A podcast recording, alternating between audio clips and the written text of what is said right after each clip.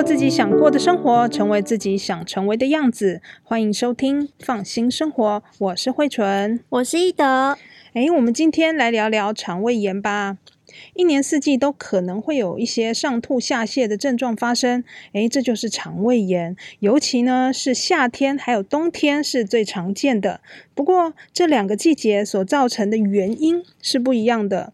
夏天呢可能比较多的是细菌滋生造成的，而冬天则会因为病毒而引起的肠胃炎比较多。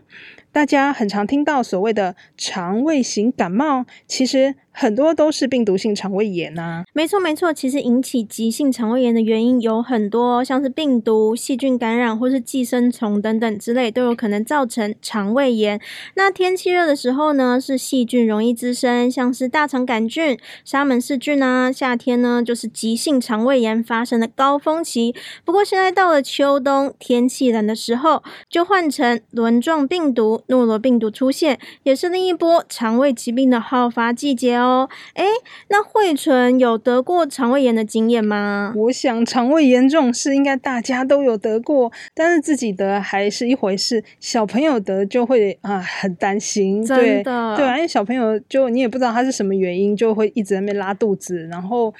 吐也有时候也有可能会吐，甚至呢还会发烧，然后就会很担心，就会跑去看医生，然后医生就会说可能是肠胃炎啊，然后就会叫你要吃清淡一点呐、啊，不要吃这个，不要吃那个，甚至也要吃一些退烧的，这样就会觉得啊，喂小朋友很辛苦啊。哦，我觉得只要小朋友生病，爸爸妈妈一定都是超心疼、超担心的。啊、哦，但是这个肠胃炎真的是超痛苦的，我自己得过也是觉得整个人快死掉了。哇，然后这么严重？对呀、啊。真的很可怕哦！现在好像大家戴口罩戴的这个比较习惯，而且大家都有戴，嗯、所以肠胃炎的传染应该会这个少一点吧？对，因为病毒就比较不会传染啦。没错，像是冬天容易肠胃炎的，嗯、就是像是轮状病毒嘛，一开始就是会先像是呕吐啊，然后接着之后就会开始拉肚子、发烧。不过通常轮状病毒大概过一到两天就会好。我觉得比较可怕的是那个诺罗病毒，哇，真的诺罗。病毒就很强了，而且感染力非常的强。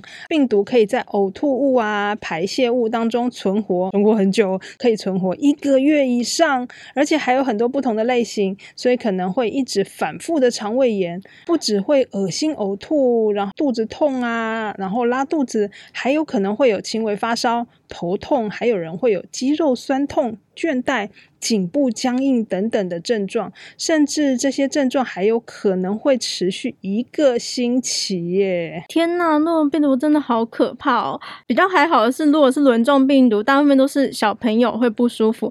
诺罗病毒的话，那就是不分男女老少了，几乎所有年龄层都有可能被感染。所以啊，如果是大人出现这种病毒性肠胃炎，或是全家大小一起发病，哦，其实大部分都是诺罗病毒在搞鬼。没错，再来呢，还有一个很重要的是，肠胃炎是会传染的，身边的人一定要非常小心。就像你刚刚提到的，全家大小一起发病，这可能就是因为这个病毒在传染。如果呢，吃下被污染的食物啊，或者是像透过飞沫接触，都有可能会传染肠胃炎，所以呢，身边家人如果有肠胃炎，在接触之后一定要注意清洁，像是洗手啊，或者是把东西都要清理干净，以免会发生感染哦。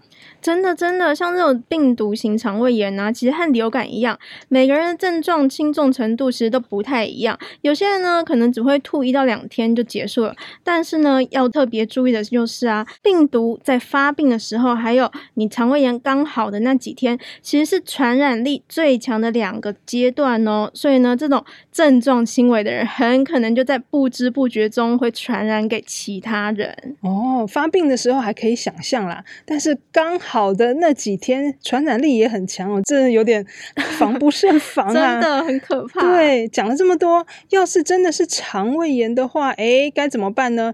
一般呢，我们都会想到说，如果要吃清淡一点，就是吃什么呢？稀饭呐。啊，吐司啊，或者是其他一些白饭啊之类，就吃清淡一点，因为怕乱吃，肚子又开始不舒服，又会拉肚子。没错，大部分好像都是这样，我之前也是这样，就是如果是肠胃炎一刚开始严重的时候呢，可以先暂时不要吃东西，或是少量多餐吃一些好消化的食物，像是清粥。不过呢，虽然不舒服哦，但还是要注意，需要足够的饮食来补充营养。清淡的饮食啊，虽然可以减少肠胃的刺激，不过呢，要注意摄取均衡的营养，才能帮助肠胃细胞修复哦。嗯，说的也是啦，像是吐司啦、稀饭啊，虽然呢，嗯、呃，好像比较清淡，而且比较不会刺激肠胃，不过呢，这些都是碳水化合物，没有蛋白质啊、维生素，还有其他的一些营养素，这样确实会营养不太均衡啦。对啊，对啊，如果拉肚子状况好一点了，其实可以开始吃一些肉啊，或者菜。其实啊，几乎是什么都可以吃啦，关键是在量的控制。哦。不过呢，比较需要注意的就是，肠胃炎期间最好不要喝牛奶或是糖分比较高的饮料哦。诶诶诶，为什么牛奶不行啊？因为乳糖吗？没错，因为牛奶中的乳糖，还有饮料中的糖啊、高果糖糖浆这类，都会造成刺激，然后促进肠道的蠕动，反而会让拉肚的状况更严重哦。不过，如果真的吃不下或吃了就吐、吃了就拉，也不用勉强一定要吃东西啦，反而会让身体更不舒服。嗯、那段时间呢，就让身体好好的休息，肠会清空一下。当身体慢慢复原之后啊，自然就会告诉你，哎，什么时候可以吃东西喽。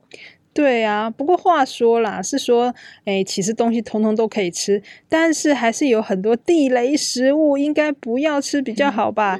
像是一些麻辣锅啊、炸物这些哦，超级刺激性的食物，这时候吃应该很不舒服吧？没错，没错。不过啊，肠胃炎的时候其实也不需要真的是非常的禁忌这样子，嗯、吃东西不需要特别严格限制，像是油或是盐的使用，因为啊，上吐下泻之后，身体里面的钾离子还有钠离子反而会变少，所以呢，反而要适当的补充盐分哦。嗯、而且呢，油脂的分解其实主要是靠胰脏啦，肠胃炎反而对油的消化影响不大，所以呢，就是像你说的，只要避开像是什么油炸啊、麻辣锅这类哦高油脂又刺激性的食物，其实就 OK 了。哦，原来如此，油也不用避开太完全、太严重哈。对，所以尽量就是少油，但是不用完全无油。就对了，建议呢，如果肠胃炎的话，好像还是应该要采取少量多餐的原则，才能够减少肠胃负担哦。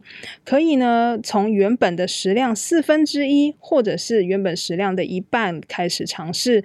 如果两三个小时之后都没有不舒服的症状，应该就可以再逐渐增加分量，这样子应该会比较保险。没错没错，另外啊，我还想到，就是每次肠胃炎的时候都会拉肚子，流失大量的电解质嘛。啊、那医生都会说要补充电解质，像我之前就会去买这种运动饮料来喝。我相信应该很多人 都是这样吧。对。但后来发现，哎，这其实是错误的做法。哎，原来不能喝运动饮料哦，难怪之前都觉得喝下去也不太有作用。为什么啊？没错，因为这市面上的运动饮料问题就是糖分。太高了，对哦。刚刚就是有讲啊，不能喝太甜的东西啊，很有可能喝了反而会让拉肚子的状况更严重哎、欸。嗯、而且啊，如果是加水稀释之后，哎，那这样电解质含量又变少了，可能没有办法有效的补充流失的电解质啊。啊，你刚刚说了不能喝运动饮料，我就想说，那不然就一对一加水了。结果你又说加水也不行，电解质会变少，那到底要喝什么啊？哎，其实现在有那种专门为这个肠胃炎调配的电解质补充液，哦、所以呢，正确的做法其实是直接去药局买这种电解质补充液，而且不用稀释就可以直接喝，很方便哦。原来是这样，肠胃炎之后，其实基本上什么都还是可以吃，也要注意营养的均衡。不过要尽量避开牛奶啊、甜的啊、炸的东西，还有麻辣锅这些刺激性的食物也不要吃。然后呢，记得要少量多餐，如果没有不舒服，就可以慢慢增加分量。没错，没错。哎，不过我发现我们说了这么多，除了肠胃炎之后要怎么吃之外，我觉得大家比较想知道的，应该是要怎么预防肠胃炎也？是哦。那你知道有什么预防的方法吗？哎呀，就像是诺罗病毒感染，大多是因为生吃海鲜；那轮状病毒呢，是因为吃到不干净的食物引发感染。我觉得呢，应该要特别注意，不要吃生食，因为生食或者是有机的蔬果很容易有粪便污染。那如果是水果呢，也要确实清洗干净，或者是削皮之后再吃比较好。海鲜呢，也建议要确实煮熟再吃，比较安全哦。哦，对对对，另外啊，刚刚也有提到，轮状病毒也可能透过飞沫或者是接触传染嘛，所以呢，吃饭的时候要用公筷母吃，说话要保持安全距离，然后上完厕所之后一定要用肥皂来洗手哦，嗯、因为如果是用酒精干洗手是没有办法杀死病菌的。对，那在煮菜吃饭前一定要把手洗干净哦。对，不过现在这个部分啊，因为疫情的关系，其实大家都有戴口罩啦，清洁也做得不错，所以呢，只要在吃东西的时候，尽量要注意用餐的环境卫生，还有饮食卫生，应该就不太会肠胃炎了吧？没错，没错。虽然疫情啊带给我们很大的影响，不过呢，其实也让大家养成了戴口罩、勤洗手的好习惯。是啊，听说不少流行的传染病啊，因为这样都被控制住了哦。所以呢，也希望大家不管疫情怎么样，都要做好防护，真的很重要哦。没错，希望大家到。这个冬天还是要多注意，不要被肠胃炎找上身喽。那我们今天就先聊到这边，感谢大家的收听，我是慧纯，我是一德，我们下次空中再见，拜拜。拜拜。